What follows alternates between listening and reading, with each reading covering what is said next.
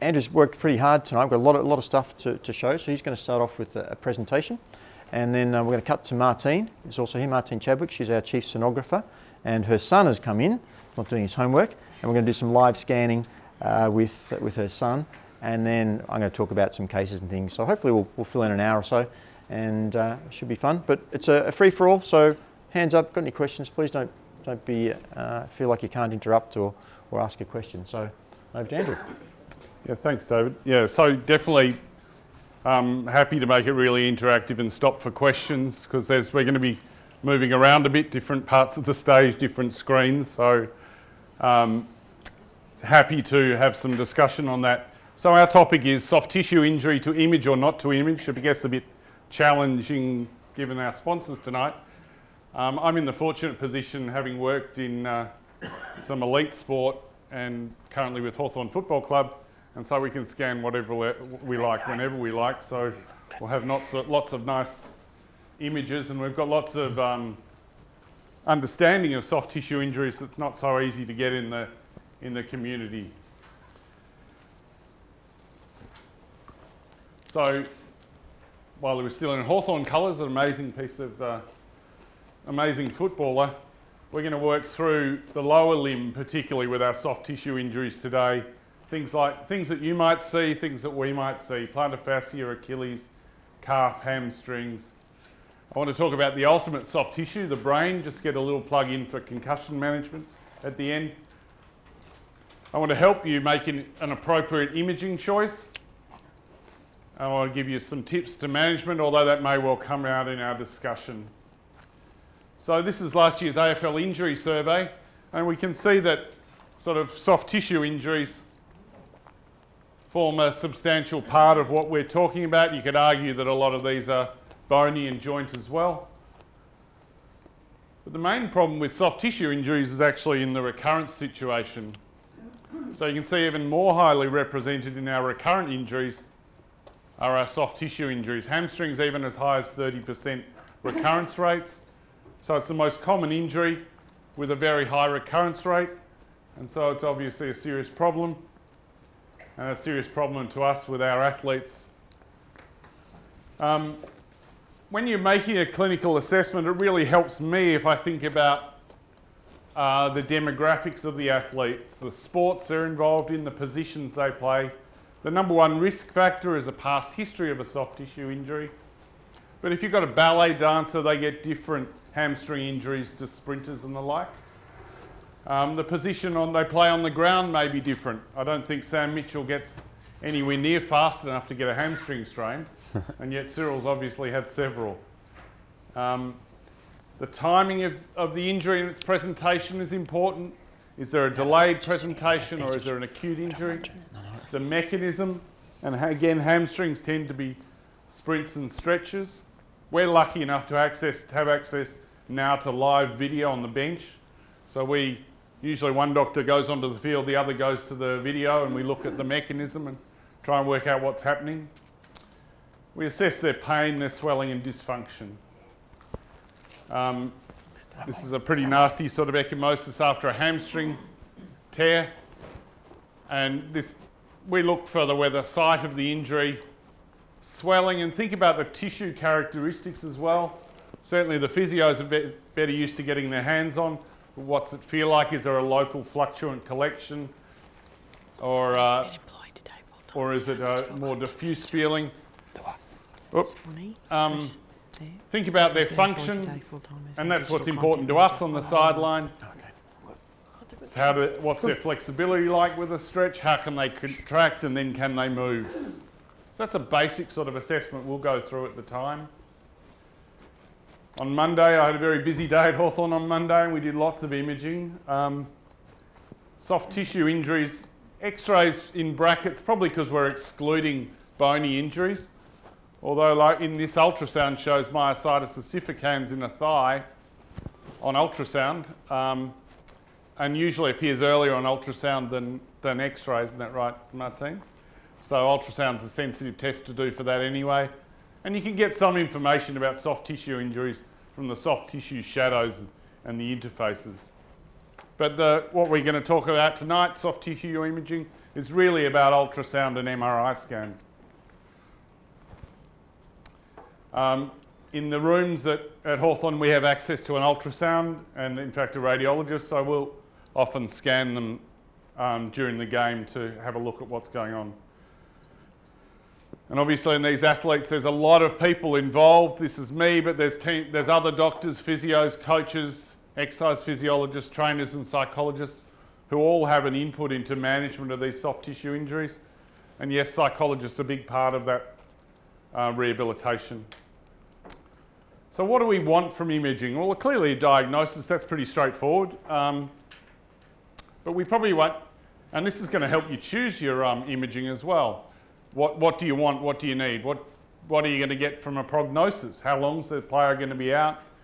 Can they return to the field? All those sorts of things. They might be able to return. An ultrasound or an MRI might help you understand their capabilities. What can they do? Can guide treatment. Certainly assess healing. We're certainly using that a lot more um, to help as we understand it, as we get more imaging to help our return to play decisions or return to activity or return to work. Um, soft tissue injuries is all about understanding the muscle architecture, and usually at the interfaces is where we're most vulnerable to injuries, and there are obviously several interfaces at different layers of the muscle. On ultrasound, we can also see these interfaces. Um, subcutaneous tissue, the fascial layers, the muscles, the tendons, and then right down to the bone down here. So again, understand the anatomy and understand what you're looking at in terms of the structure. Just some general comments about soft tissue management. There's no magic. I don't believe there's any magic. There's nothing hard. I don't believe there's any evidence supporting injections of anything. I don't stretch them. There was a really nice study once done with massage suggesting that massage may have a role. The timing of the massage may be interesting, and it's not hasn't been replicated that sort of study. Mine is all about strengthening progressive loading, strengthening the structures nearby, and then a functional return to activity program. I'll talk a bit more about management in the specific episodes, but that's some general sort of things. So I think we'll go to Martine now, and we'll work from the bottom up, but the typical sort of some common soft tissue pathologies we might see. And obviously, one that might walk into your room or hobble into your room might be some might be a plantar fasciitis. Okay. Mm. Can we get these lights down a little bit? Might just help. Well, we can see them, not too bad. That's why Martine's orientating here. So this is how we, we image the plantar fascia. So we have the patient lying flat on their tummy, feet dangling over the back of the, um, the foot, and of course the probe is coming down from this way. So this is the skin superficially, this is the plantar fascia here, and this is the bone, underlying bone. So it's sort of upside down compared to an MRI scan. Show us what you got, Martine.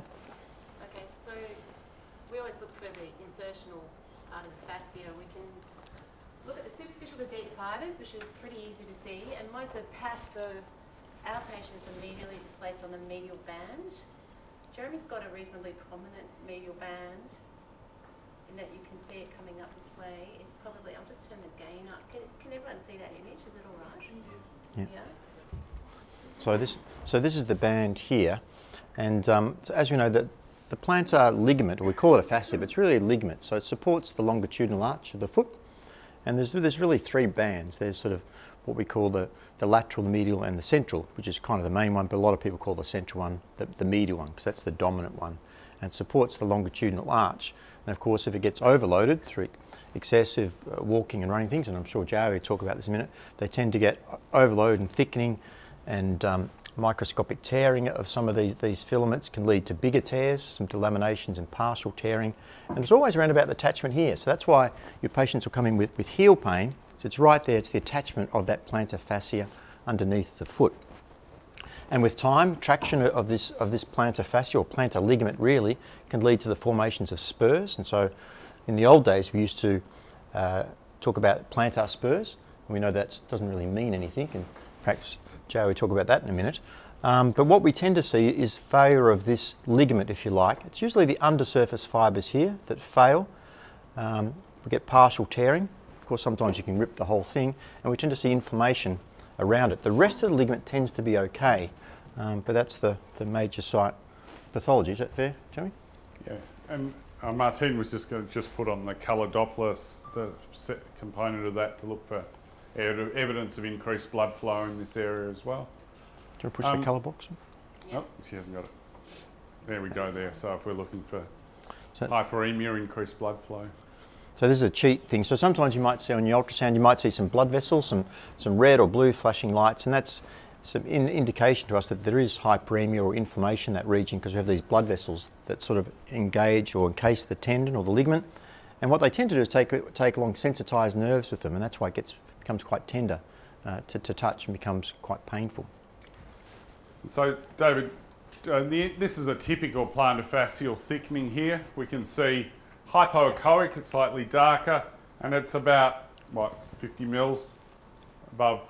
4.6, I'd say. Okay. Oh, I've cut it off the slide, but, uh, and the normal's around 30, um, 30 mils, I guess, so that's what we're looking at. And obviously, you can compare the other side very easily with ultrasound. Um, David talked about a spur that we often ignore. Interestingly, the spur is always on the, the deep aspect of the ligament. It's not part of the ligament, it's actually on the deep aspect of the ligament. I'm starting to appreciate that they may actually be problematic because, again, MRIs, we've noticed some impingement of the fascia, a bit like a Haglund's at the Achilles. The spur seems to impinge on the deep aspect of the fascia, and you can get some inflammation around the tip of the spur. So we're just retracting a little bit and thinking maybe the spur might cause a bit of pathology, and they might be the ones that actually do well with some cortisone in and around that area. Mm-hmm. And, and, and, to, and to be fair on that, sometimes if we do an MRI of these, we obviously don't see the we see the bone, the surface of the bone with ultrasound. But if we do an MRI, sometimes those spurs or the underlying calcaneus is dematous. It's got bright signal on MRI, and so I think in those circumstances they're likely to be symptomatic. Yeah, that's right. And the, the, the bone edema of- MRI, again, very rarely do you do it, but if they're not responding, you might think about an MRI and seeing that bone edema in the calcaneum is going to give you, that's your prognostic information, your delayed recovery.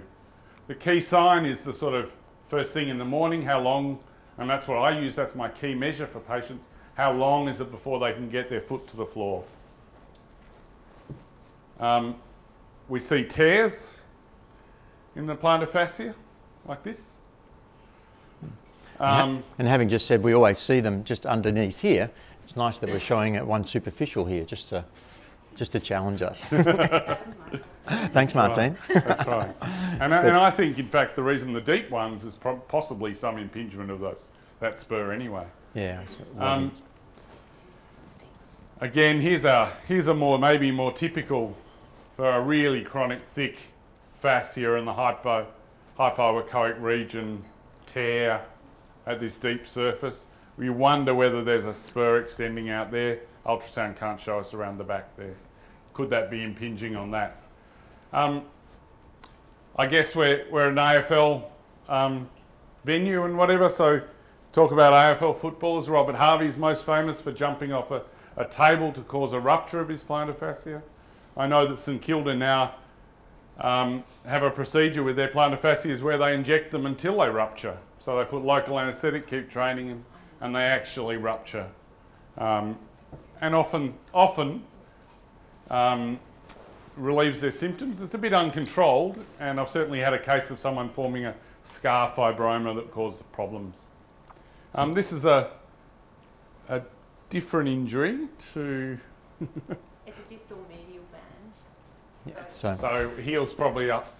Yeah, so the heel Yeah. heel would be down this end here. That's and this right. is this is an atypical Here's plantar fascia. fasciosis. So this is the plantar ligament fascia along here, and this is an atypical plantar fasciosis. So 90% of the cases we see close to the heel, but sometimes they're a little bit further along the foot. And of course, you know that that band, that strut, can break down anywhere along the length. So we can see on the normal on Martine David's in front of it here. That's the, this is the same sort of area we're talking about, and this is where you might see the fibromas, the lumps. Is it Ledderhose's disease or the lumps within the fascia? Still not clearly understood what causes them. They can have multiple, they can be symptomatic or asymptomatic, usually respond to local treatment and padding and the like. And obviously, know your anatomy, you can see tendon muscle underlying the feather sort of structure of the muscle. Um, this is the, the point I want to make about plantar fasciitis is look for the calf wasting. Um, they've, if they've had it for any period of time, they'll always have it. And so to me, if I see that, that's often that's the target of my rehabilitation. Um, as well as their pain management, I want to make sure that calf comes back to normal. So how do we treat it? Well, this is evidence-based. The, the latest study, Michael Rathleff, 2014, similar to our Achilles, heavy load strength training um, in patients with plantar fasciitis. So get them to work. And this is the sort of exercise we do. By rolling a towel, we've wound up the plantar fascia, we've tightened it through there, and we're doing our calf raises off the back of a step. Now, some of these patients will be slightly older, they might have OA in their joint here, so that's why we've got a towel, we can adjust that thickness. When But that- roll how far you roll the towel? It depends, you get it to the range of motion that they can tolerate, and that's why the towels, there's that variation, because as I said, older patients have, might have a stiff first MTP joint and can't tolerate extreme dorsiflexion. So the towel is in the front, the, commonest one you said is at towards the end there. So you roll it up to the end or you start the towel by keeping the heel at that particular point? So I'm, so the pain is here now in the heel. So are you going to Yeah. keep the towel here and then start No, rolling no, there? no, no, no. The towel is, the, the pure function of the towel is to dorsiflex the first ray and tighten the plantar fascia. So you drop the heel down? Yep. Here we go. Heel and raise. You do about 15 times, 20 times or? Michael Rathleff is 3 by 15 I think, as tolerated. He works them hard. Um, so there's the paper. You can search it. Um, Rathleff plantar fascia. We, we used to tell the patients to roll their foot on, on a Coke bottle. hmm Is that not part of the recommendations anymore? Um, Well, Coach- evidence. This is the evidence. There's no evidence behind those sorts of treatment. This is this is the only So, okay, you wouldn't do that. sort of evidence. Yeah. I- I'm just wondering, the etiology of this, Mhm. uh, it might differ, does it, from the elite athletes in civilian life, as well, I more often see Sure. three factors. Uh, overweight, uh, hard-soled shoes, and walking on concrete. You know, like people in, working in those And there's situations. probably um, metabolic. There's definitely metabolic factors in that, like in the tendinopathies. So definitely metabolic, diabetes. They all play a significant role in that in that population. Um, hard floors is more about symptoms than etiology.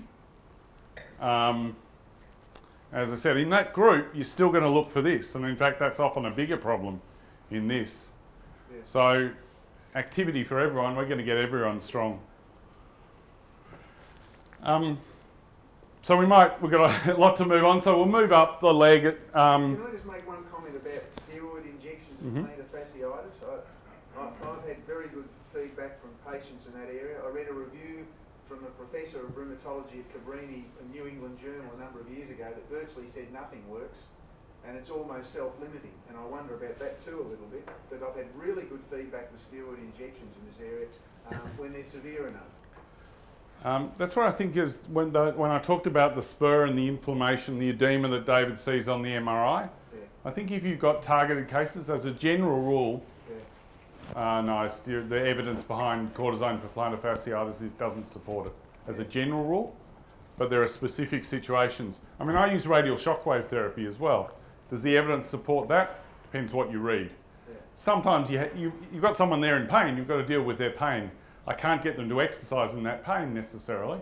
yeah. We've got to work our way around it. And if it's steroid, then it's steroid. We never it- know the placebo effect. Exactly. But, but that's not why I don't even image them routinely now. If it's Sure. severe enough, inject further problems, then you image. Sure. Sorry. But, but Joe, if you had one of your footballers who had an important game this weekend and had some plantar fasciitis, this, this is a good long term. Wouldn't you be inclined to give them a little bit of cortisone just to get them through the game? So so it's good Um, short term relief, is that? I that? might, I might, and also um, sh- radial shockwave therapy can provide good short short term relief, or analgesia as well. So, yeah, there are options. Um, Yeah, we've certainly used local anaesthetic to play in this situation. As I said, St Kilda went through the thing where they're injecting them and letting them rupture. Um, just keep keep going. They've got no pain, and eventually the fascia ruptures, and that solves the problem. So, So- it's one situation where you probably don't care if it does tear. So, so in fact, cortisone, we know there's good information coming out that cortisone injections can increase the likelihood of a rupture of, of ligaments and tendons and things. So, so if you want to take scenario in terms of trying to rupture the plantar fascia, then cortisone injections may well help that case. Yeah. Will the cortisone injection be better for the impingement, whereas um, That's what PRP or blood injections are the one where you actually have the, the uh, tears in the fibre would be more appropriate because you're inducing inflammation and allowing a healing process? Talking to the wrong person about blood injections. Well, I was just There saying, we had a nice zero, case. of- There is zero evidence in soft tissue that supports the use of blood or PRP or anything like that. This was previously referred, no, to you, issue. yeah, this is, no, none of you are using it, not, the evidence is not there. I'm so I'm I'm the skeptic around town on this one. Oh, God, Rick, Rick Cameron Khan's been reincarnated here at AFL House. That's God. Shazam. Um, Achilles rupture. If they're coming to Martine, they probably shouldn't come to Martine, really. Um, the history is usually pretty key, pretty significant. They can happen in the AFL population. They can happen in the general population. Tenderness, defect. Oh, Simmonds. That's changed somehow. Simmonds test and Thompson's tests. So lie them on their front. We can see the swelling. We can see the ankle sitting at 90 degrees rather than plantigrade. If we squeeze their calf, they'll get no movement or little movement, little plantar flexion. So hopefully they don't even get to ultrasound. But fun, sometimes we get to have a look at them. Um, oh, I don't have my rupture. Hang on, I might just skip through to the rupture. Here's, uh, here's my rupture. So really disorganized, defect here, heel down here. This is an Achilles in a long section of an Achilles. It lo- it's lost tension. It's about what you'd say, wouldn't you? It looks it looks thickened, so it's probably previously degenerate. Hmm. Well, maybe Martin could show us what, what a normal Achilles looks Yeah, like with a look at a ultrasound. So that just to orientate ourselves here, so this is the obviously the calcaneus here at the back, and then Martin's going to show us the Achilles tendon where it inserts onto the back of the calcaneus. And sorry, Martin, before we go, and you can see the insertion is really it's not onto the top of the calcaneus. It's really got quite a broad insertion, goes almost halfway down the back of the uh, the calcaneus. It's got kind of a long, broad attachment and a very firm attachment. So when we're talking about avulsions, as as Dr. Jowett just has been, they usually rupture in the mid-substance. So this is the calcaneus here. This is the, the Achilles, which is pretty good, unless you've got Haglund's or something that, that's causing these fibres to fray and, and tear. They usually tear in the mid-substance. So some, some of the things the surgeons like to know is, you know, is how far this is from the, from the calcaneus. What's the condition of, the tendon? Is it a nice echogenic fibrillar pattern? Was there underlying tendinopathy? And there almost always is. Um, and sorry, Martin will, will take us through the through what it looks like. Martin. Yeah, so basically for us, its insertion is relevant, I think more, I have a bent for rheumatology, so insertional um, changes here uh, are inflammatory usually. Um, as you get over to the mid portion of the tendon, this is where we look predominantly in our group, as much as you can get a rupture, a lot of our central thought processes come to tendon delamination in layering ideas, paratenon changes, and then involvement of edema and retrocalcaneal bursitis, or in fact, um, superficial changes as well. So, whereas some places may just give you an image of the tendon, that becomes probably the a smaller component of what we start to look for in ideas of change. So, on the bigger screen over there, the patient who has that we've scanned routinely has focal, almost paratendinosis there. It's like a scar tissue on the deep surface of the tendon, and that's uh, something that we've been monitoring because it's, actually causing problems in their game. Um, the other, the next slide shows the fibres with the delaminated split. So we would look through these fibres through here, and we look for the level of Oh, change. It's a nice picture and it shows how you just get a complete splitting. And even though I shouldn't say that, but post PRP changes that are lovely and granulated. But anyway, I didn't say that. But anyway, reduce the changes. And anyway, and as you go distally, um, oh, sorry, probably medially to that, you can see um, plantaris. Hopefully Jeremy's got a reasonable plantaris. So, which is, as you know, plantaris is an, an extra tendon. Usually it runs on the medial side of, of the um, Achilles and goes and inserts onto the medial So calcaneus. it's just sitting there. Yeah. And that in itself can uh, have its own isolated problems. Just, um, So, so, just- the plantaris is really, it's actually what Nick Naitanui had operated on to help him return to sport. Um, so there's a Swedish surgeon who's obsessed with plant- plantaris as the cause of a lot of this mid Achilles medial pain. Mm. So, so just a couple of points. So just go transverse on that, Martine. So if you think about the Achilles, it's, it's made up, it's a continuity of the calf muscles. So it's basically the, the gastrocs and the soleal muscles. And as they come down to form a tendon, which attaches onto the bone, undergoes sort of a corkscrew. They sort of rotate upon themselves. And what we can now do with, with high resolution ultrasound is we can kind of identify which are the, the tendon fibrils con- that are continuous with the muscle. So for example, we know that the medial, uh, so just go transverse, Martine. So That's medial head yeah, so medial gastrocnemius, it sort of corkscrews around and forms the fibres on the undersurface of the tendon. So that little tear before was involving tendon fibres that are rising from medial gastroc.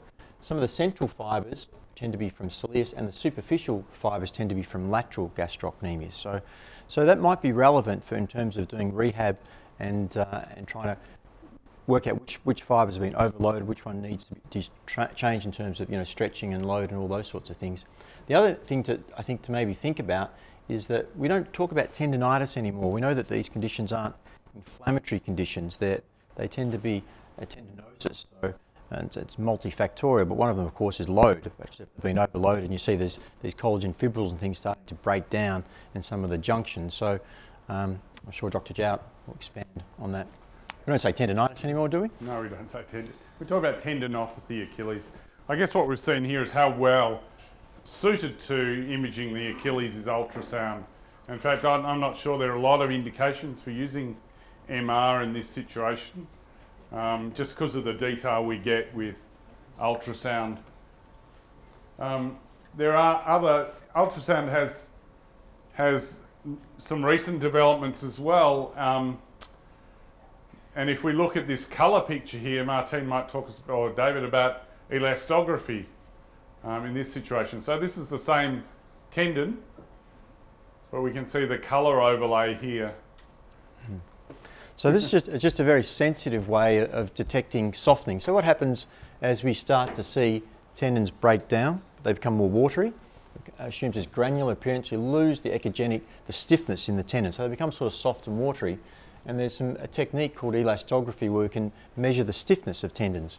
And they come with these, these fancy colours. And we've done a little bit of research showing that this is a very sensitive way for detecting tendinopathy and monitoring the changes within tendons. So if you might read about that in the literature, it's a relatively new thing over the last few years. Um, we're very lucky. We had a, a terrific uh, um person, sonographer from Singapore, who came and did a PhD with us on, on elastography. So I think we've uh, Gene's published five or six papers in, in this field, so we're kind of very interested in it. Um, but anyway, it's a nice way of detecting early changes of tendinopathy and monitoring those changes. Yeah, so that's the monitoring I talked about in your imaging. And we might be able to decide how we're going to load this person's tendon and what sort of exercises by how this is behaving on elastography. You can see a very thickened abnormal tendon, hypoechoic, particularly superficially. Um, there's my rupture. Um, the other things we can look at um, is blood flow in tendons. And again, here's our abnormal hypoechoic thickened tendon. And, and we can see there sort of colour Doppler vi- vision of blood flow, particularly around the tendon. It's a very round tendon, not a flattened tendon. And so there's lots of paratendon activity here. And this is power Doppler, is it? No. Yeah, that is. Yeah. Yeah. So, so again, we can get a lot of information from ultrasound that may help certainly guide, decide on the activity of that tendon. Sorry to belabor the point on etiology of these things, Mhm. but I'm wondering if this, my overall impression, certainly civilian patients I see, and, and having experienced it myself, that most tendon problems are overuse. That's Correct. how it develops. And, it, and the other parameter is the tendon is not conditioned, and hence I'm often warning people Correct. who start doing weights, their muscles will grow quicker than their tendons will, uh, will uh, correspondingly, and so you can get tendon and ligament injuries. They're not keeping up with the strength. You've got to gradually develop it slowly. Absolutely. Um, and the other, just general principle I've noticed about if it's an overuse injury, I find that underuse is the best management of the lot. Um, and that contradicts elite sports people who don't want to lose condition. But nevertheless, to relieve the condition, I find that's the ultimate. And the the the uh, um, the, the, the other thing um, with with etiology and having experienced tendonitis myself, I I looked up all the research at the time, and when you get a lot of different treatments, usually none of them are magic. Mhm. I know this stretching has been going on for ages.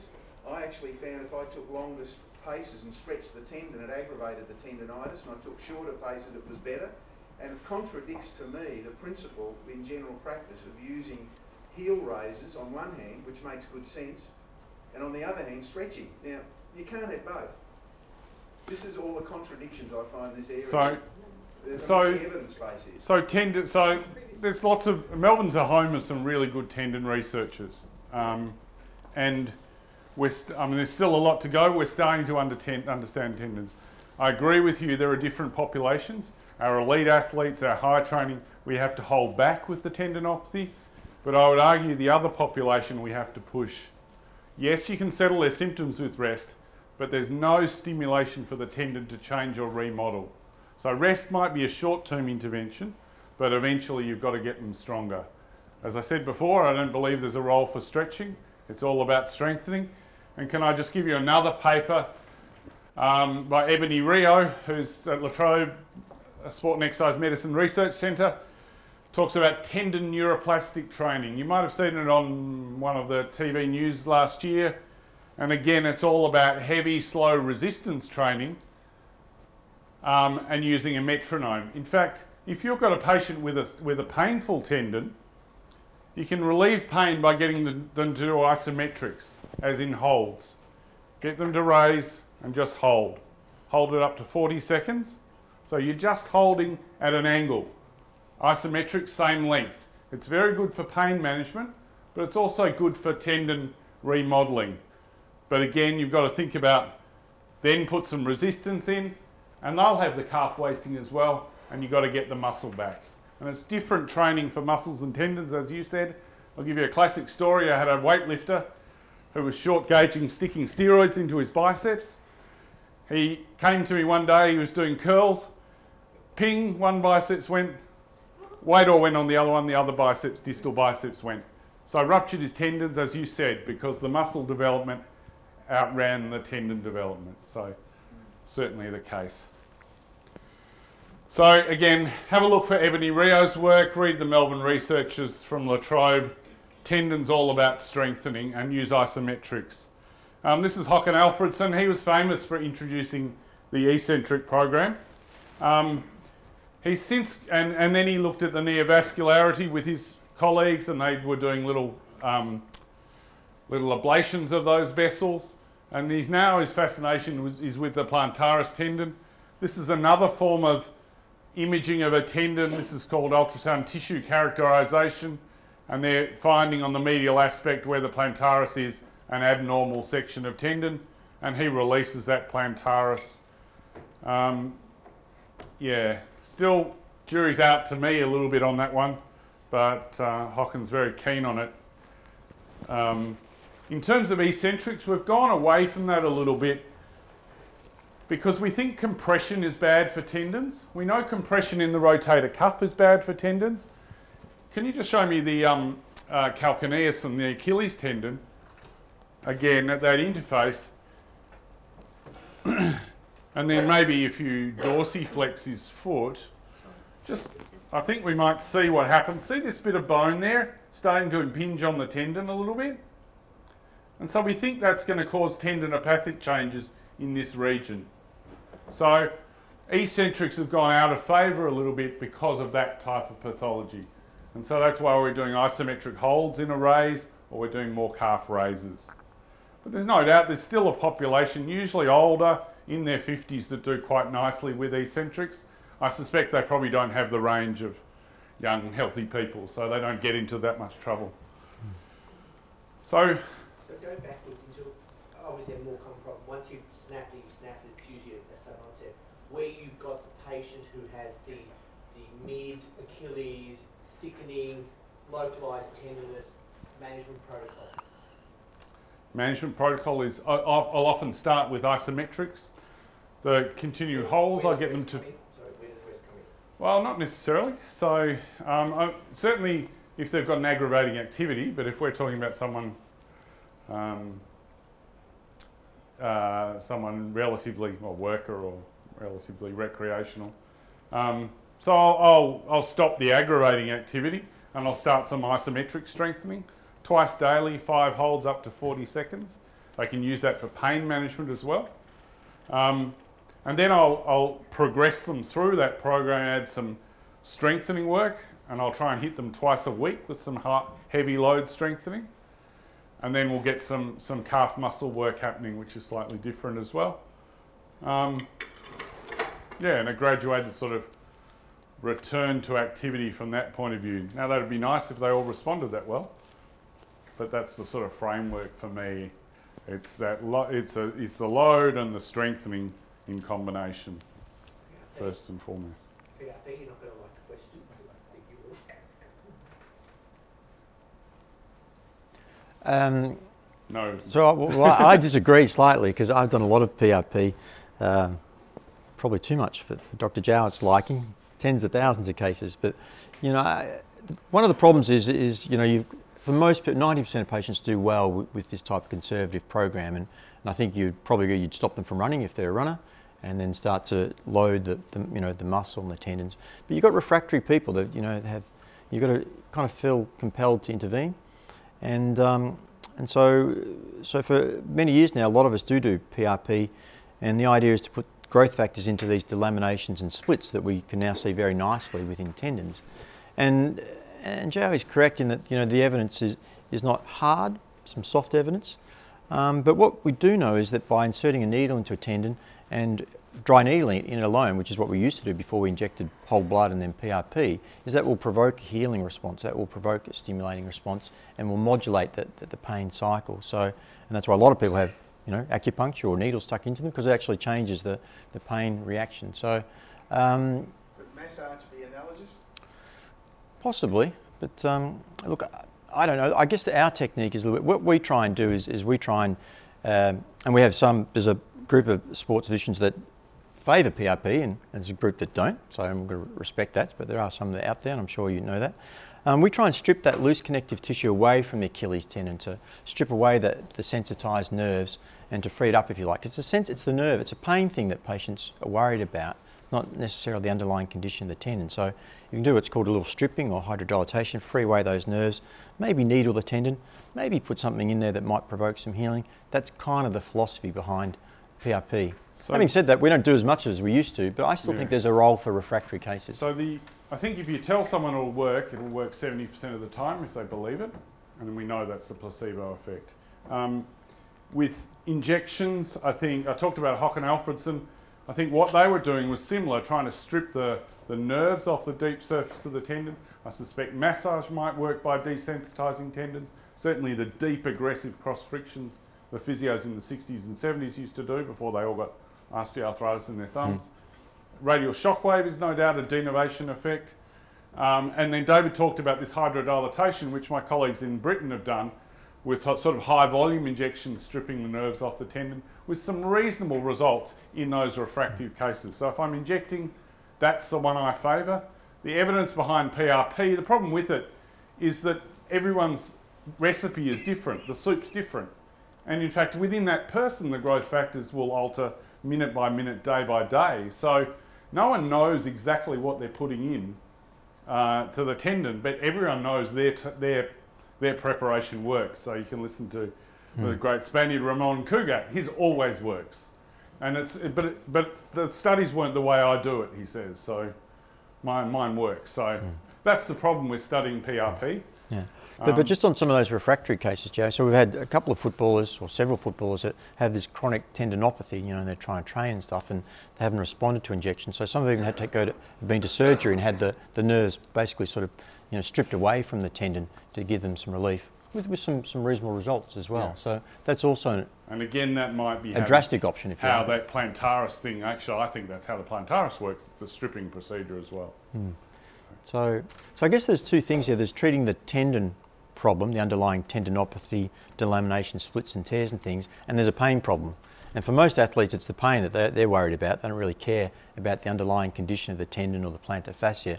They're in pain, and that's what's stopping them from doing their activity. So there's two things. We can treat the pain, which is probably what, how cortisone works, and local anaesthetic, and then there's a way of, of remodeling and reconditioning the tendon. So And don't forget, um, pain science, where pain science is going now, is how important the cortex is in pain, and that's what that's what Ebony's talking about here with the metronome, how we can change the cortical changes that happen um, in terms of pain in the Achilles tendon. So um, pain's very important, in fact. So. Mar- Martin's got a nice picture here, Martin. Yeah, we want to focus. We'll move into the calf now. So focus is. One last small one. Uh, what spot you put your cortisone in this patient? Because we had so much from varying from the bottom attachment to the further way up. So to what point you direct your cortisone injection?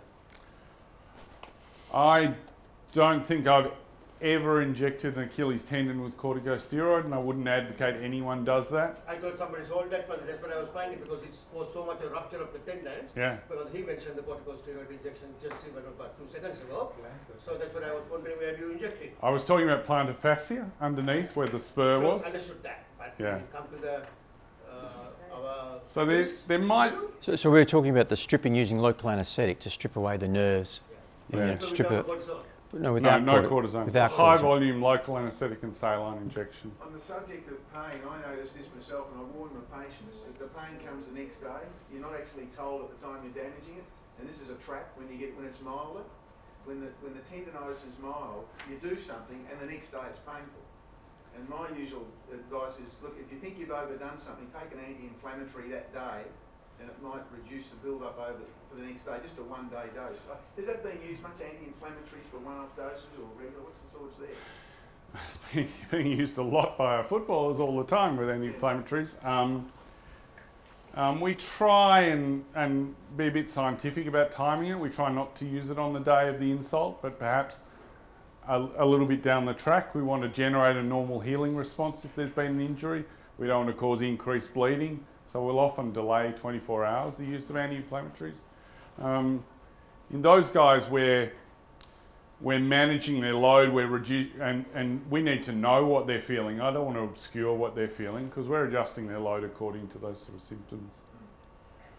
Um, we want to move on again. Focus particularly is on imaging of soft tissues, and so we're moving in up from the Achilles into the calf. Um, and Martine's got a lovely picture here. Um, do you want to take us? Yeah, well, I mean, we use a lot of long range imaging. If you get to see any imaging from Olympic Park, a lot of our muscle architecture, I explain it to our patients when we're doing it because I think it's really relevant. It's very hard to work out. But between this surface and this surface is three millimetres. So the detail of what we're seeing is, is sub-millimetre fascial detail. And I, I, I scan this free time and I zoom it up as well so I can get a much better look. But if you look at the, the epimysial kind of frame and the, all of the detail that we can see, that sort of. we are really duplicating uh, vision that you cannot see with a naked eye. So it's sub-millimetre detail. Mm-hmm. And we get caught up in little focal dete- defects, but our detail is there. So my colleagues and myself, if you ever do get muscle imaging from us, you'll very often see the muscle in whole. Sometimes your focal defect will only be at this distal, sorry, I'm just playing with this image because I've got the whole muscle. Semi, this is your medial head of gastrocs, your soleus is deep to it. And so very often your, atte- your fibre disruption will be here. And then what we find is there's a ponderosal site between the two of them is then distended with uh, fluid. And these images look great on MRI, um, but I think our detail, our intramuscular detail, I've biased. I, I like what we can see. It's less grey and white. So, so, so just the, the anatomy. So obviously this is the. Well, go back to the. I'll So, yeah, so we've got skin here. This is the medial gastrocnemius muscle. This is the, the epimysium or the fascia that separates medial gastroc from soleus. And you can see this the way that the orientation of these muscle fibres, how they insert into this fascia epimysium. So they're a bit like struts on a, on a suspension bridge. And you can imagine if you start to ping some of these struts, you go ting, ting, ting, ting. And so it almost has like a zipper effect. And a gap opens up, you get bleeding, and that's what a calf tear is. And then we try and describe where that tear is. Has, has occurred from the deep surface or has occurred from the superficial surface? And they're always away, from, they're never tear in the middle of the muscle, if you like. It's always away from a surface, from an epimysium or fascial covering, or down where it forms the, the Achilles. And that's the true tennis leg, if you like, as it tapers down and forms the Achilles. Some of those fibres can, can rupture. So as David said, it's at an interface where a change in tissue uh, structure occurs that we get these injuries. Can I just give a plug for ultrasound, musculoskeletal ultrasound? Um, By all means. It's got to be done by really good technicians um, who understand musculoskeletal anatomy, and we're lucky to work with some next door and the amazing detail you can get, but you need to be quite selective about um, the skill set of who you choose to do your scans. Um, this, this is a, some images Martine gave us of, um, of a hematoma within the calf muscle. We can see the fluid separation and the fibrin forming. And this is how this is what ultrasound allows us to do. So you can see the internal cannula of the needle there as we're aspirating that hematoma. And again, the hematoma, sort of the remnants of a collection, I assume, down here. Um, this is what we're talking about, what David was talking about, the sort of zipper effect, maybe a split between the layers of that, of that fascia there, or, uh, and this is obviously a more significant sort of unravelling, I guess, isn't it? Yeah, with a large lot of bleeding, so which we see. So, so one of the indicators for us is uh, for muscle tear, then there's always bleeding. So, um, unless so for us looking at scans with MRI or ultrasound, if we don't see any blood products, then we it's unlikely to be a tear. So it's a very helpful sign. But there's, there's always some bleeding um, that we can see on the scan. Just wondering about where compartment syndrome may or may not fit into this. Well, we've got an expert in the room on compartment syndrome. Very, we're very lucky. So compartment syndrome, I think there's a lot of challenge to whether what compartment syndrome is and whether it exists. But I actually did my master's thesis on ultrasound in compartment syndrome. And going back to basic physics, there's an inverse relationship between pressure and volume. And so if the pressure's going up, then the volume's going down. And that's the thing with compartment. There's no change in volume because the fascia is too stiff and it doesn't stretch. Because it doesn't stretch, the pressure goes up. So ultrasound doesn't really help us very much here um, in compartment syndrome, unless there's a localised bleed. Um, if I can give a plug, the first thing you do with compartment syndrome is, is get their running mechanics checked, because it's probably how they're running um, that causes that recurrent exertional compartment syndrome. And so now I, I, I do compartment pressure testing, but I don't do it unless someone's had their running mechanics checked and I've been through a running retraining program. So I've got really non-invasive with that. There's no, no role for PRP in compartment syndrome? No role for PRP. No. David, how long will the blood be seen on ultrasound? You're saying that for it to diagnose a tear, you have to see blood. Hmm. At what stage do you get resolution of the hematoma, and so you can judge what whether you're seeing as an acute problem? Yeah. So it lasts for a long time. So we know, for example, on MRI scanning that blood products, they'll dissipate slowly. Most of them are gone. Depends on the size of the tear, of course. They take several weeks to go away, even a month. But one of the th- things, because we often get patients sent in from GPs had a calf tear, that, that's not a problem. But um, patients in a lot of discomfort, you know, to aspirate the, these hematomas. But what happens is they tear the calf on Saturday. By the time they get to us on Monday, these, um, just go back, uh, by the time they get to us on Monday and they've formed these, these big hematomas, uh, it's solid, they've formed a clot. And so, of course, if we try and put a needle in here, then you know you can't get anything out because it's like a solid clot. So that we then have to wait another sort of somewhere between 10 and 14 days for that to liquefy before we can then get a needle in and, and suck out the blood. And that's kind of a discomforting period. So forms clot pretty quickly uh, and we can't aspirate it. So the blood products hang around for a long time. The problem is if you don't get rid of it, if you don't aspirate, then you know chronic hematomas can be a problem because it it's not good for muscles. They can't function normally if you've got a big blood clot. And of course, the blood clot can calcify sometimes, but you know they can't function normally. So we're quite keen to remove hematomas, particularly in the hamstrings and the calves. Um, but it's just a matter of knowing when's the time to try and get rid of them. Can you tell if they're liquefied or We can. So one of the things is it's uh, so it looks this looks kind of solidy. On ultrasound, when it liquefies, it becomes black, like water, very black, and it becomes like here, and then it's compressible. So we can push down on it, and you'll you'll see it moving. Whereas obviously with a solid clot, you know, you, you put some compression on it, it doesn't move much at all. So that's a good good sign for us as well. So, sorry, the even, what was the appearance of the fluid? How does the fluid look when it's not Black, so bl- like that black, so very like water. See this sort of black? Yeah. yeah, so very black, yeah, like And this. that white is just because it's, that's an unusual hematoma occurrence because it's a fibrin. So when you're actually looking at that, you can see it swirling. Hmm. So you can actually see the fluid.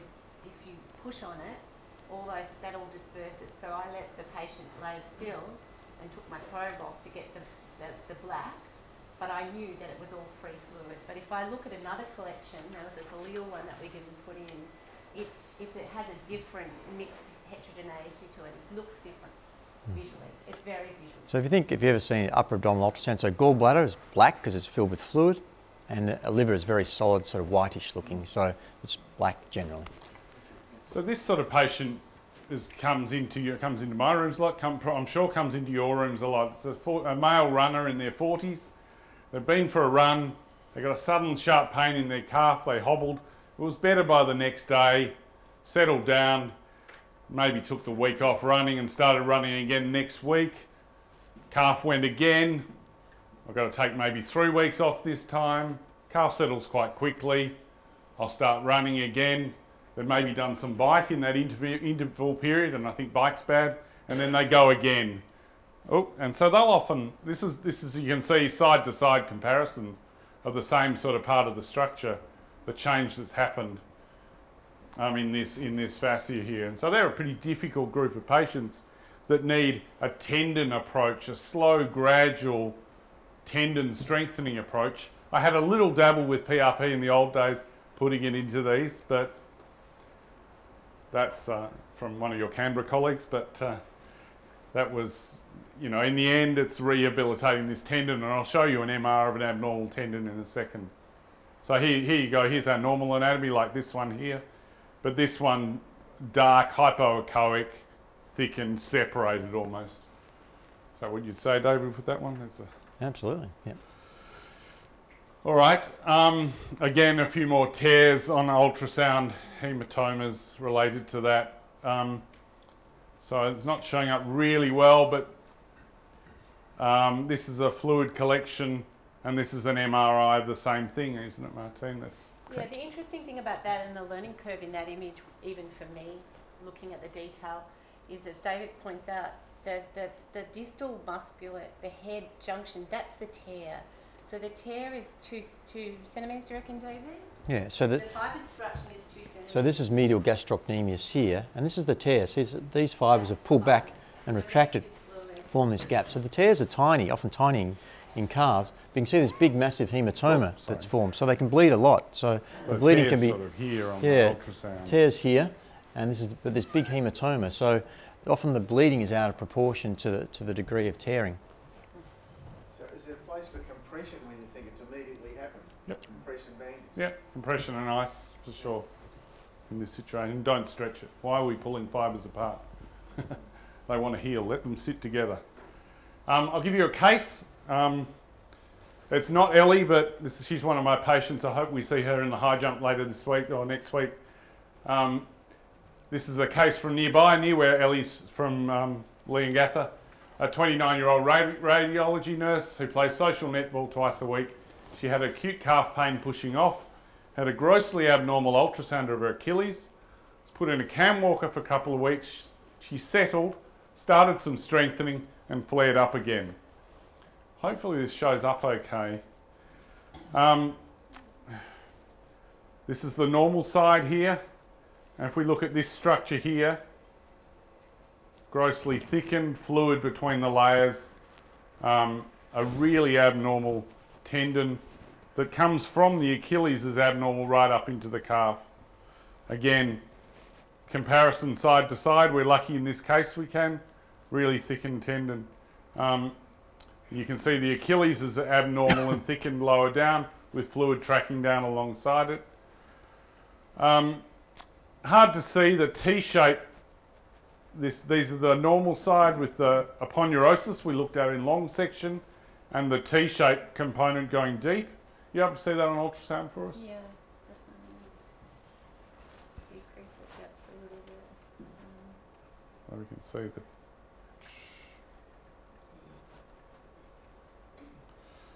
Okay, and, and in this patient, you can see how grossly thickened, particularly the medial limb of this is. Quite abnormal, lots of fluid around it.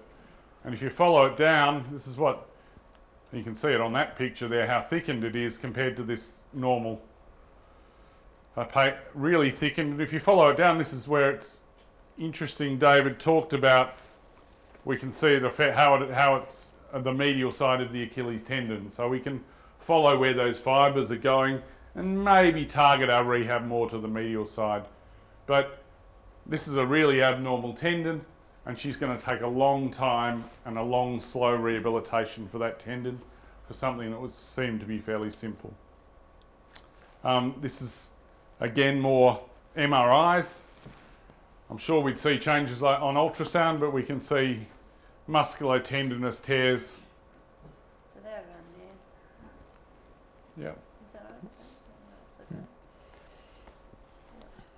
And, and, and so, I, oh, Oh, yeah, there you go. sorry, that's no, no, I was going to, you're about to talk about. So, Um, and what you can see here, particularly look at the tendon and look at the the retraction and the the, the waviness of this tendon, showing a disruption at this level. so, so what we know now about, I guess, muscle injuries in, uh, leading into hamstring is that we used to think muscle fibres that tear. So we now know that muscle fibres tear close to connective tissues. It's often superficial, but we also know that there are tendons tendons that run through muscles, and that wasn't really appreciated as much as before. Used to think a tendon stuck to a muscle and it was muscle. Yeah, we used to think bone, tendon, muscle, tendon, Okay. bone. But as, in actual fact, most muscles have the tendon going all the way through the muscle. And like this case here, um, it, it can be disrupted. So it's, in fact, it's, it's, it's a tendon rupture, but it's just inside the calf muscle. And that's why some calf tears or some hamstring tears take three months to recover, as opposed to the standard little muscle tear, which might only take three or four weeks. And that was before we had imaging, we couldn't really appreciate trying to sort out those two groups. And you'll hear some footballers that have a hamstring tear and they're out for three months, and some might be back for, for two or three. In, in the old days, so 20 years ago, we used to say you had a hamstring tear, you'd, uh, you'd be out for three weeks and you'd be, be back again playing week four. And that's, that's the band, barn door how everyone got treated. We're a bit more savvy now, uh, appreciating that, as I say, that these struts and cords that run through uh, muscles can be, can be ruptured. And so that's a significant injury in this guy. So Martine's showing us. I'm up in the Intramus- hamstring now. Yeah, so up in the hamstring and intramuscular tendon. So this is a sciatic nerve, and we, we are starting as a protocol now instead of just jumping up to the origin to start with this picture um, with semimembranosus here. This is the intratendinous component, and in the diagram that John Jowett showed early about the myofibrillar attachments, we got very familiar with these in the RecFem, where we could follow these tendons down, and we look at the fibrillar attachment. And again, we weren't well versed in knowing that they were, this is the, actually on the top there's a semi-tendinosus feathered one, but this is the semi-membranosus tendon here. So we're not only just looking for this micro change in the fibres, we're actually looking to see whether there's involvement of this tendon. Semi-mem not as much, but the biceps fem distally and at this origin up here, where this tendon seems to thin out and almost disappear, if we can see a loss of architecture, we probably say to David, you know, I think probably needs an MR. I wouldn't call a lot of this on ultrasound, but I'm aware of it. So it's something that we're aware of if we're trying to grade an injury now that we look for it. It's not common knowledge, it's something that we do probably almost, I gave talks on this a few months ago exclusively, but it is something that once you've got your eye in, um, we try and add it in. And that sciatic nerve down the bottom. So for young players, sometimes you'll get these people talking about that as semi-mem, but that is actually your sciatic nerve running through that compartment. And this rachis here is for semitendinosus. So they all look random until you can appreciate that they all look very similar on ultrasound. They have a, a very similar appearance that then you start to see changes. So. You know, I gue- I guess as a rule of thumb, you know, sorry, as a rule of thumb, ultrasound's great for superficial structures, so great for plantar fascia, Achilles, probably even calf, but big muscles, particularly big footballers and rugby players, it's, it's hard to get the depth and the penetration. So some of the very specialised skill set like Martine and brand new uh, Philips ultrasound, and certainly Noah, And a thin patient. I think, but you know, you, you can get pictures of the hamstring, but generally we prefer MRI. MRI scanning for hamstring. Sorry.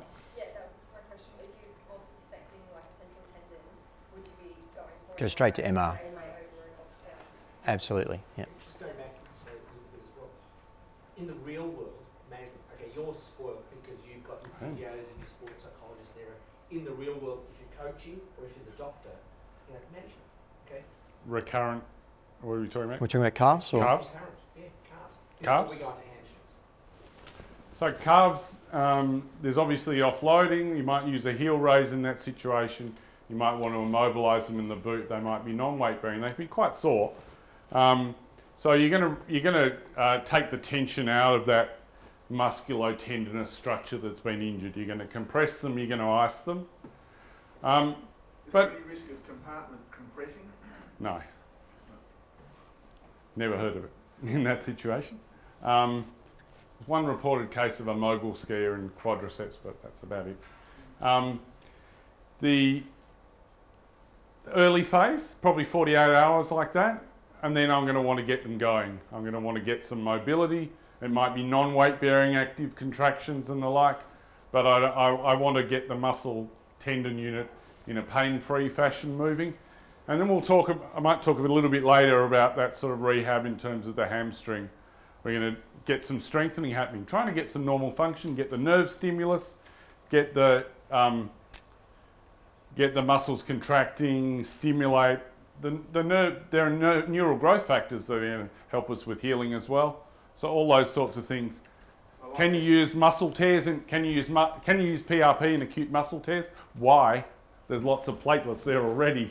It's just bled. So again, and there's some good studies showing no evidence of effect of PRP in acute muscle injuries.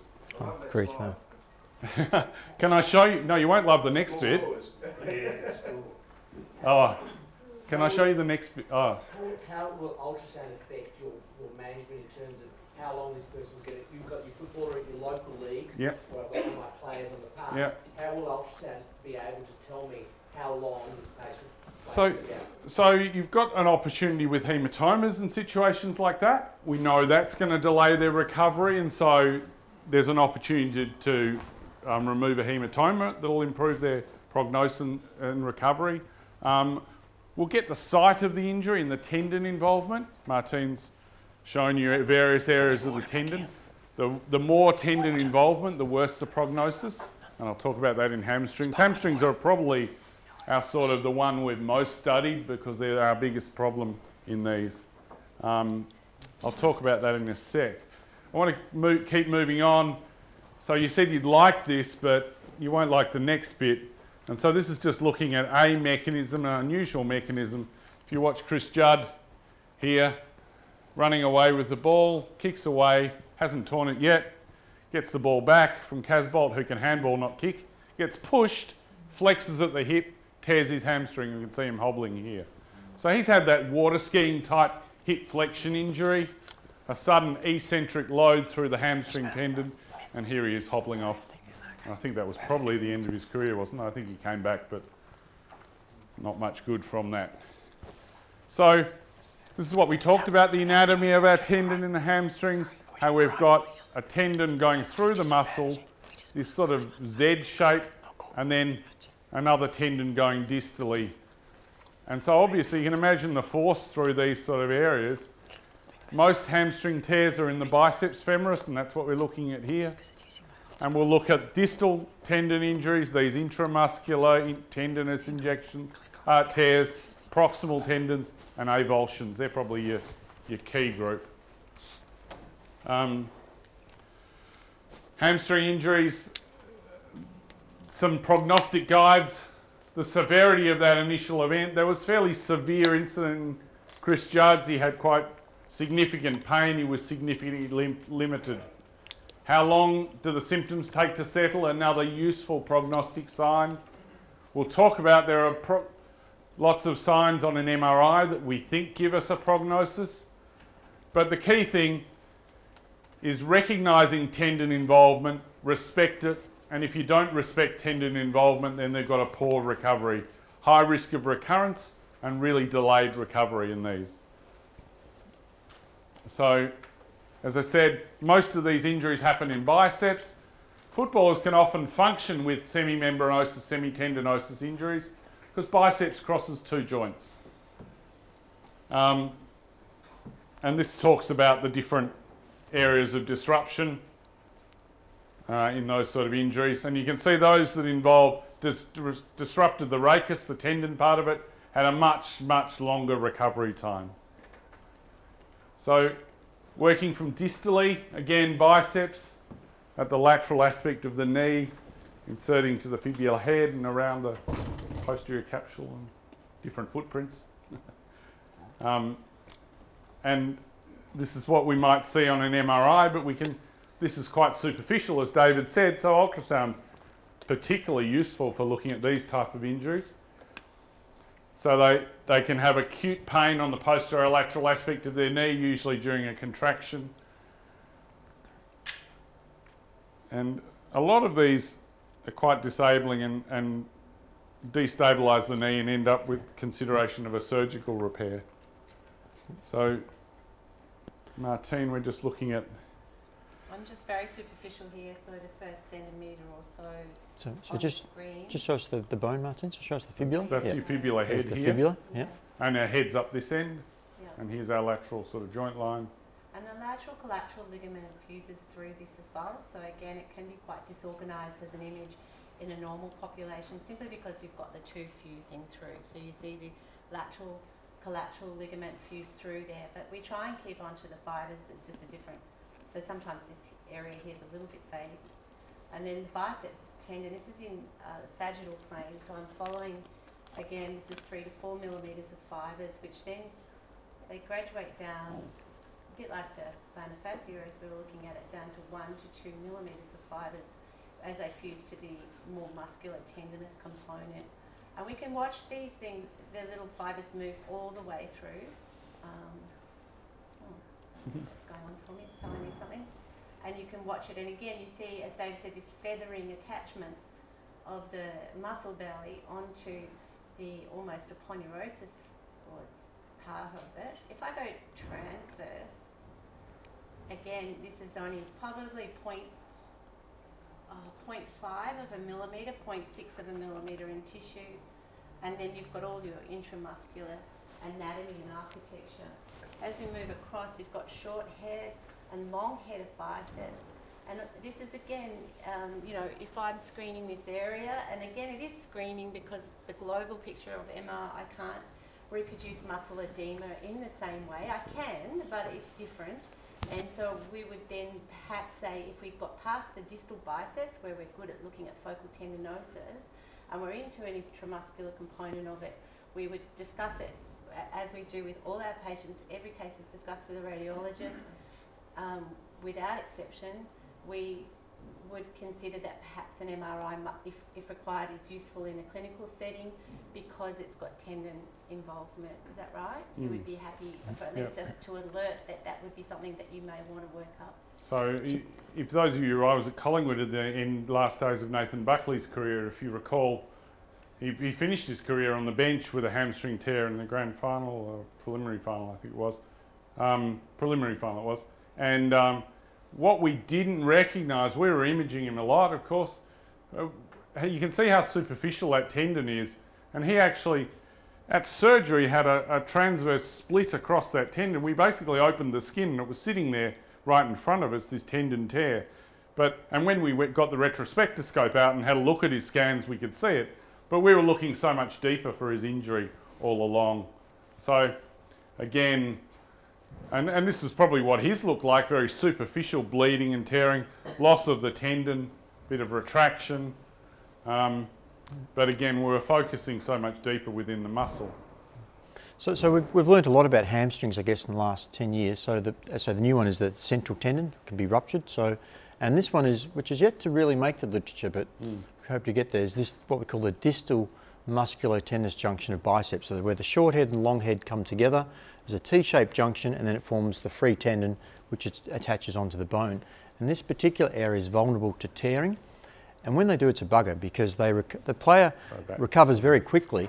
So So down there, usually they're symptom they're symptom free within a week or so. They can play within three weeks. But the big thing, in, and the, if we look at the at the cohort that we see uh, for players, the risk of recurrence is really high. So we've got about 120 of these, and the risk of recurrence is about 55%, which is incredibly high. And what it says to us, and interested in Dr. Jowett's comments, is that uh, you've got to identify this particular injury, and historically it hasn't been managed well. And I think a lot of these soft tissue, injury, soft tissue injuries take a long time to heal and recover with this gradual loading of the muscle and strengthening and stretching of the connective tissues. And so something like this would, in my eyes, is an eight to ten week injury, or if not longer. plus, yeah, exactly. Um, just look, we'll just keep moving up the the uh, hamstring now, and we can see this sort of injury, um, fluid, blood, fluid in the muscle around the tendon. The tendon's a bit beaded, so there's been some injury to this tendon. Um, again, Martine gets a little view of that. We saw we saw a little tadpole tadpole when she was demonstrating it before. Um, Again, that's a On- deep, a deeper boundary, and so sometimes that fluid that goes deep, ultrasound loses the, really does lose the perception of depth. So sorry, just to put into perspective, so this is the semimembranosus tendon that runs through there. This is a semi- semimembranosus muscle that doesn't really have one, faint thing. And this is the biceps muscle, bicep? and this is the biceps tendon here. And as, as Joey says, beaded appearance, little areas of scar tissue where he's torn the past. And this is obviously a more recent tear, and this is all bleeding, separating between biceps and semitendinosus. So what you can see on these, these pictures very nicely is this intramuscular, this black thing, is that's the tendon that's, that can tear. So, um, again, sorry, a bit hard to see, but you can see fluid surrounding that tendon and then blood into the fibres through here. So these sort of tendon looks nice, straight, incongruity, not really thickened, not disrupted. And these are sort of more muscle type injuries that are likely to settle quicker. Um, and they're, they're closer to your three or four week type hamstrings. Do you do follow-up imaging if it's eight or ten weeks? At the end of it, do you check? Can I show you this one? so, so um, this is a, an elite sprinter. He's probably the second behind Jack Hale, the Tasmanian boy, um, who we saw at the end. And this is the this is not him. This is Australian sprinter in the in Olympic Games, Alex Hartmann. Um, I think he's in the 200 metres, so we hope he does really well. Um, this is an acute onset hamstring sprain, pain in a sprinter, and I'll show you. I I won't go through all these pictures. Maybe we'll go through. I've got a summary again. He's this. This is a, an international prospect, so that's why we've got lots of scans. Um, this is this is his injury from the insertion. This is the tendon, and we can see we lose that black tendon, have a lot of blood, and then our tendon starts up around here to somewhere. I didn't catch him. I didn't see him at the start. This was done somewhere else by someone else. Um, but the decision was so. This is in October. Decision was made to manage him conservatively. In November, he was settling quite nicely, and you can see there's sort of tendon running through here now. It's not black tendon; it's grey tendon, but it does seem to be in some congruity. Then in December, we've actually got quite a nice looking tendon here. And so he's been through a period of rest, through some low grade painless strengthening, into some more higher level strengthening, tendon loading strengthening. Bang. In January, he thought he was really good. It was a local comp, and he did the long jump with his mates, and he pinged his tendon again. And so, pretty much similar to this one, tendon ends here, and then disruption, and then tendon starts down here. So I've got a whole lot of pictures of him, but the point is there is a role for conservative management. The MRI helps us monitor the tendon, but they've got to behave. And um, in this situation, he ended up having that surgically repaired. Now, when I was training, no one talked about surgery for the hamstrings. Um, I've been fortunate to be involved in a lot of surgery. David and Peter Bruckner wrote up this famous paper recently about the intramuscular tendon in difficult hamstring and quad strains. And here's a, here's a good example from that paper the proximal tendon that's probably a bit abnormal anyway, and then a disruption. And see this waviness, a loss of tension. There's a probably the end of the tendon bundle up. Now, again, I said I've been lucky enough to be holding the retractor in theatre. The first thing you find is a lot of blood, a hematoma, and then it's amazing how you find these sort of frayed tendon fibres sitting free, and, and you can see why it does need to be repaired. Now, as usual, surgical photos are pretty useless, but we can see tendon fibres here, wavy like in the picture, and then what we've got is a cobbled together cord of tendon that we repaired in a case like that. So I think there may be a role for surgical repair of some of these tendons. Maybe not just in elite athletes, because um, they can be significant, cause significant functional deficiencies down the track. But I always go back and say, well, what did we do in the old days? You know, had they they probably got better, didn't they? Um, or did they, like my tennis partner, just be vulnerable to the drop shot at the net so I can't down to get it? Um, Were they absorbable or non-absorbable? They were non-absorbable. I don't know why Julian he uses non-absorbable in the tendon, so that's what he does. Um, let's look at this is the typical thing you might see on the footy field. Gibbo clutching is sort of upper hamstring, a proximal tendon injury versus avulsion. I haven't got any kids, but certainly the kids have that growth plate at the ischium and they can pull off a bit of bone with it. Have you? How old are you? No, you're too old, aren't you, to have an apophysis at the Done most of the things. proximal? Yeah. Um, so this is what it.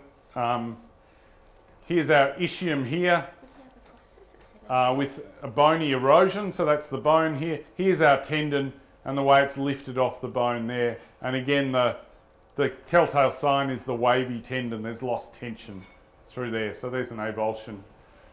Um, they're reasonably easily surgically repaired with anchors and sutures. And the interesting thing is you pull it medially, not so much proximally. They can be repaired quite late. David Wood in New South Wales has got a series of over 100 and he's done some up to 12 months after injury.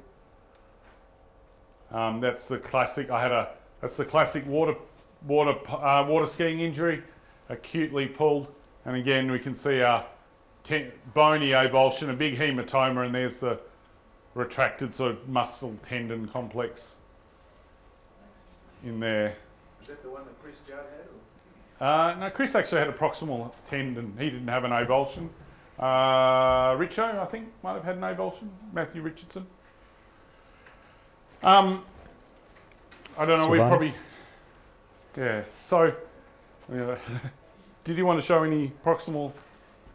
I can, yeah. yeah, Or- It's half past, is it? Yeah, we'll, Yeah, we we'll, wanna we'll, we'll finish up. Okay, Yeah, we'll. Okay. we'll finish up. I just I want to finish. So, here's my guide to um, to rehabilitation for hamstrings. Early protected mobilisation. So within a pain-free range. Particularly, we saw on Martine's scans some of the images how close the sciatic nerve is to the tendon. When you operate on them, they look the same almost. So you don't want to put a suture through the sciatic nerve. But there's often a lot of scarring involvement around the sciatic nerve. Um, we do inner range strength and activation. Um, we also strengthen other structures. The glutes are powerful extensors of the hip. Um, we graduate strength at length. We increase the speed of loading, faster contractions, start running, and we give them some elastic challenges, bounding, catching, fast movements, and through return to play. So there's a progression through that, protection early, and then expose the tendon, muscle tendon, to the stress it's going to need towards the end. Um, there's a guy called Yann Le Meur, a French guy, who, who does some fantastic. So if you look at YLM Sports Science, he does a lot of these infographics that really summarise um, papers and in a really nice graphical. And this is the, the determinants of return to play after non-operative management of hamstring injuries. So stretching injuries are slow. They're slow in recreational level sports. When there's damage, structural damage, so versus MRI negative hamstring injuries, whatever they are. I'm not sure they're real, but the Germans certainly believe they are. Um, a loss of the active range of motion if they delay a consultation, um, if they've got severe pain, and if they take more than a day to walk, all of those are bad prognostic signs. If you're interested, there's a lot of stuff about health and activity in Yann, Yann's um, uh, infographics, and they're really useful for giving to patients. Um, I just wanted a quick word about concussion, the ultimate soft tissue. Key point with concussion is recognition, removal, and review. Um, it's an imaging talk, so when do we image them? Well, really only if we think there's structural injury, particularly bony injury to the skull or a significant risk of bleeding. Incredibly rare in our football population. So, recognition is the key. So, if you watch Ben Stratton here with the ball, and there's some telltale signs. Again, we've got a video here. That didn't seem like much, and his brain's still still working. He's trying to handball. Um, he's not right. His player recognises he's not right. The umpire doesn't give a damn, but um, Poppy reckons something's a bit wrong. So the whole movement was uncoordinated, slow to get up. That's a key point. Watch his balance when he goes to get up. He stumbles. And Dan pretty quickly recognised a vacant stare. He's coming off. This guy's concussed. That's a pretty easy one, I guess. There are lots of variations, but recognise, and Ruffy gets the ball to kick the goal. Good on him. Um, the AFL uses this head injury assessment chart. And, and again, this is about decisions on removal from play. And this is made by a medical person but in the community, if there's any suspicion of any signs of concussion, then take them off. And so when you've got a red box, they're off. Loss of, con- loss of con- consciousness. They don't protect themselves in the fall. They have a seizure, balance disturbance, dazed. They changes their behaviour. I remember Simon Prestigiacomo Collingwood being concussed at training one time and we knew because he was very friendly and effusive and talkative, and that's not his personality. Um, confusion, disorientation, memory impairment, although the pain reports significant symptoms.